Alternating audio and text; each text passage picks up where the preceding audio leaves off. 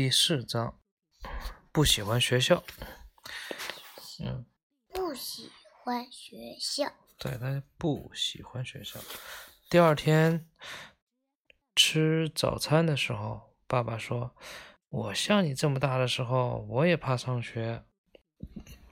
更糟的是，我在上学之前不是超级英雄，所以我就更怕上学了。”我爸爸不是超级英雄那类型的人，但他几乎看过所有和超级英雄有关的书，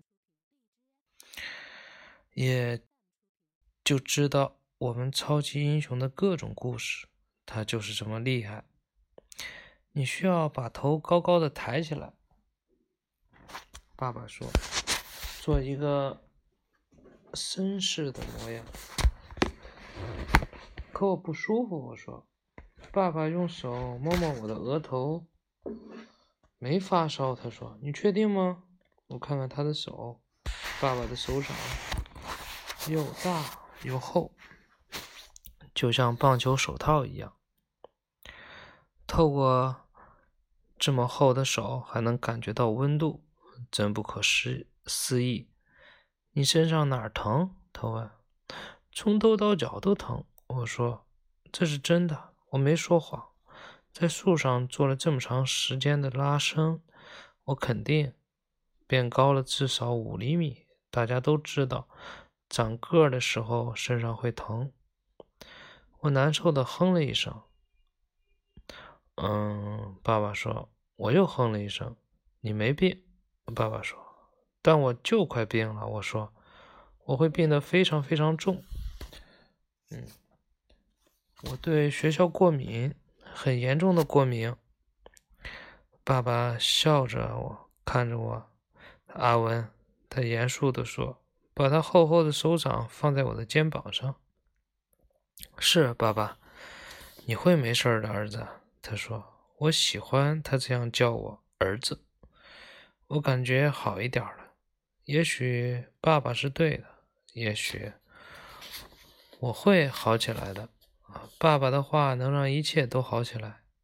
另外，我不能错过校车，否则爸爸还会说一些其他的话。于是我向屋外奔去，正好在校车停靠在我们的车道上的时候，我追上了卡文。再见，卡文！安妮喊道。再见，卡文！再见，安妮！我们一边挥手一边上车。校车的轮子开始转呀转，我没事儿，我紧紧地抓着我的急救包，走到了后排四年级学生坐的地方，和卡文坐在一起。这些大孩子吵吵嚷嚷，我也吵吵嚷嚷。我们被颠起来又落下去。你会没事儿的，儿子。爸爸的声音在我的耳边回响。我对卡文笑，卡文也对着我笑。我没事儿。然后学校到了，下车的时候，我的跑鞋上就好像绑了几块砖，啪嗒啪嗒走不动。走进学校，我的胃里开始像洗衣机一样翻滚。我看到一扇门，上面写着二年级。佩斯塔洛奇老师，我的喉咙开始发紧。欢迎你，一位女士说：“我是佩奇塔洛奇，佩小姐。”我站在原地不会动了。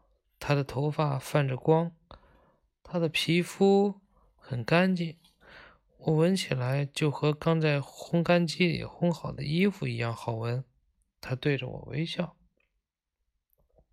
但我没有对他微笑，我几乎不敢看着他。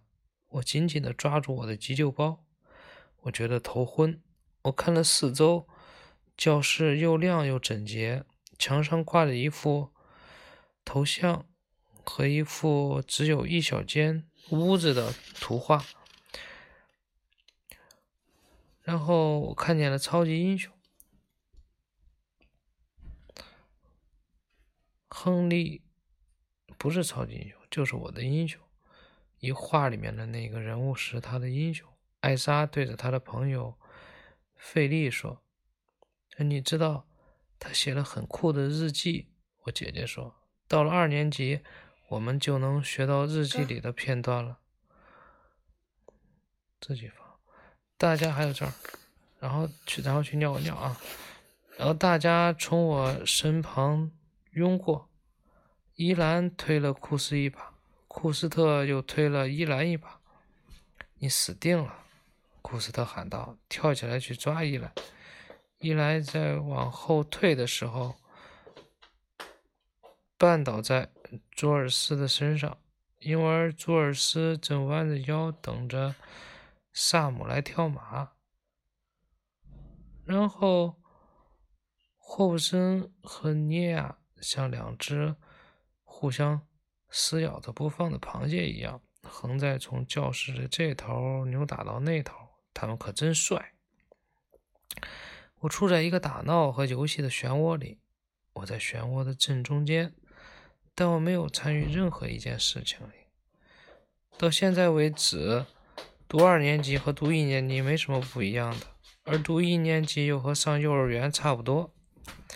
我正在想着怎么跑开，然后躲起来。就在这时，想继续做我的同桌吗？菲利在问。读一年的时候，她是我的同桌，她是个女孩子。我想说没门儿，除了女孩子以外，没人想要和女孩子做同桌。女孩们最恐怖的一点就是，她们不是男孩。大多数女孩玩强盗和打仗游戏都很差劲，他们不会打人，但他们会踢人，而且踢得很疼。他们跳绳子跳得飞快。女孩子很无聊。我张开嘴想要把这些话告诉她，可是我的舌头变成了砂纸，我什么也说不出来。来。菲利把我他的旁边的椅子拉出来，你可以跟我和艾莎坐在一起。大家都在位置上坐下，马上就来不及找男同男孩做同桌了。我张开嘴，我祈祷，我祈祷我能说话。我祈祷了一遍又一遍，但我还是什么也说不出来。最后，我灰心丧气的坐下来。我不开心，我不喜欢学校，但我更讨厌女孩。好了。